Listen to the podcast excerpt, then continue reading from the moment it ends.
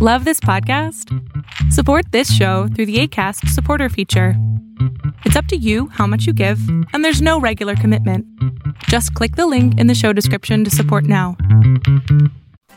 Welcome to Save Your Sanity Help for Handling Hijackals, those difficult, toxic, and often disturbing people in your life. I'm Dr. Roberta Shaler, the Relationship Help Doctor, and I'm here for you. You'll get the insight, skills, strategies, and support to stop tolerating verbal and emotional abuse, whether it's happening now or it happened to you in the past, maybe by a parent, partner, ex, relative, or even a coworker.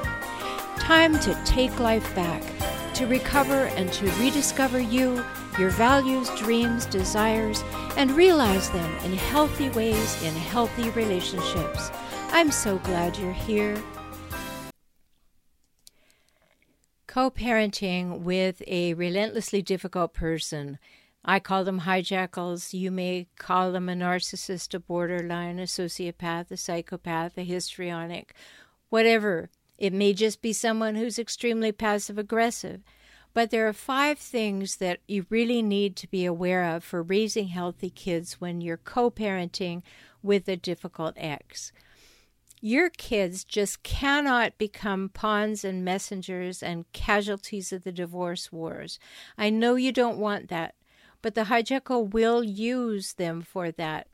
so, in a perfect world, your children would only know that life is more peaceful with two homes and that they miss the parent they're not with. That's it. That's all they need to want to know. But co parenting with a former partner needs to be all about the children and not about your relationship with your ex. And that's not always easy, but it is absolutely necessary. So stay with that focus. Children need to know and to feel that they're more important than the conflict that is, or hopefully was, between their parents. So, maintaining that is what effective conscious co parenting is all about. Co parenting with a chronically difficult ex that can be one of the most trying experiences of your life. I know, I did it. It's tension ridden, anxiety producing, and kind of, I can't believe that you did that territory. And it never seems to end. You know, in my book, Escaping the Hijackal Trap, I coined that term hijackals. And you know what they are they're people who hijack relationships for their own purpose and then try to take all the control and power. So, no matter what happens, a hijackal has to be right. Therefore, no matter what happens, you are wrong. So, if you have a hijackal ex, I am speaking to you.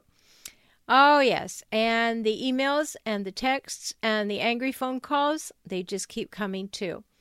And just when you think it can't get worse, you're hit with an ex parte hearing for some alleged infraction that didn't happen. It's all drama, drama, drama. Co parenting with a hijackal is an exercise in tenacity. How long can you hang on and hang in? You're pushed to the edge of reason and then pushed again. The hijackal specializes in catching you off guard and keeping you out of the loop. I'm sure you've noticed that. Then, when you think there is a lull, you're hoping there's a lull, you're hoping for peace, another emotional storm erupts and you become the devil in disguise. The children are terribly caught. Whom do they please? Whom do they believe? Where is their allegiance? Where are they safe? Big questions for little people. In a hijackal free relationship, both people realize that it's unnecessary and unkind to expose the children to adult relationship issues. When you co parent well, you eliminate exposing the children to them. They know mom and dad are not together and choose to live apart, they will see and feel the difficulties as they experience the changes, and your job is to reassure them that you both love them and you always will do all you can to keep their lives as normal as possible. No details required about the relationship. Not only do they not need those details about the split up, if you spill them, you risk jeopardizing their relationship with the other parent when you share them, and that's just not fair to the kids. Hijackals, however, fail to see this risk involved in bad mouthing the other parent. In fact, they see it as an opportunity to win, their favorite thing. That's what's most important to them at all times.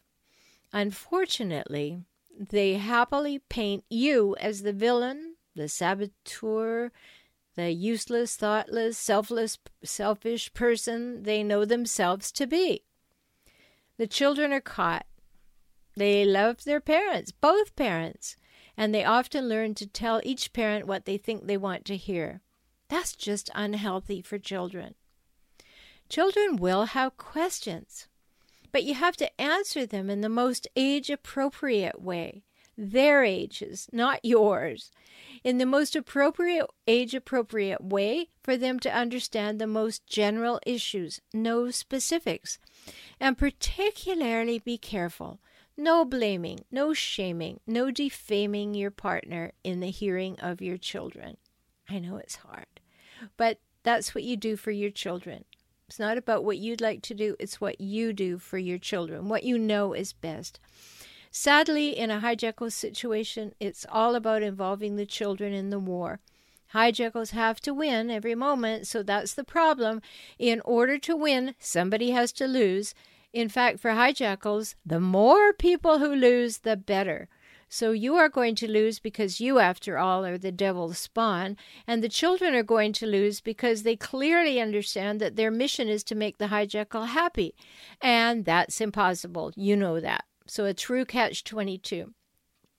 Children have enough upset to contend with when parents separate, it's enough to be moving and losing time with their friends or missing the non custodial parent or just being feeling uncertain about what's going on and not having the right things at the right house.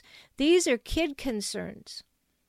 And children need not and should not be hearing about adult issues. They should never hear one parent say anything negative about the other, directly or within their hearing. In fact, here in California, the laws in every divorce settlement states that clearly.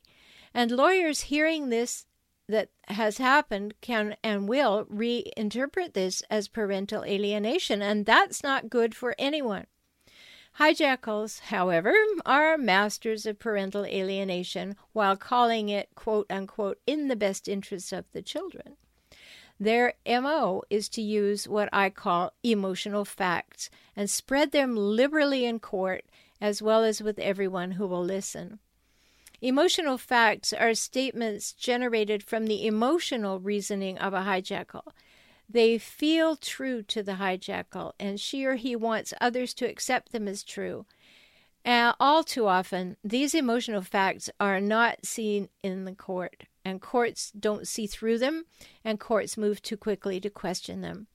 Often, this will produce sad consequences for you and the children. An example of using emotional facts your ex feels that you want to keep the children from her. She then proceeds to tell everyone that everything you do is to keep the children from her. There's no evidence in reality that you ever intended to keep the children away, but the strength and the power of her emotional facts and her emotional reasoning becomes her story, and she's sticking with it and she tells it to everyone, and she'll embellish the story in whatever ways gets her more attention. And in court, she will cry, pout, rage, or seek pity to support her emotional facts. So, whether or not divorcing was a shared decision or something that broadsided you, it's happened. It's the reality. Not engaging your child or children in the ongoing details of the conflict or the disappointments or the anger is important. It's not easy, but you're an adult, and that's what a wise adult who cares deeply about the well being of children would do. So, I want to give you the clear guidelines I share with my clients to help you through these. Listen to these, think about it, listen to them again. Stay focused on what's important. Say this to yourself I am the model I want my children to follow. Therefore, everything I do and say demonstrates whom I want my children to become. I communicate with my ex in a way that I want to be communicated with. I choose collaboration and conversation over conflict and acrimony. I focus on my children and what keeps them healthy, physically, mentally, and emotionally. That includes doing what is in their best interests first. I turn my attention from what I don't like about my ex to what she or he does well for the children. It's about the kids, not about my personal issues with my ex.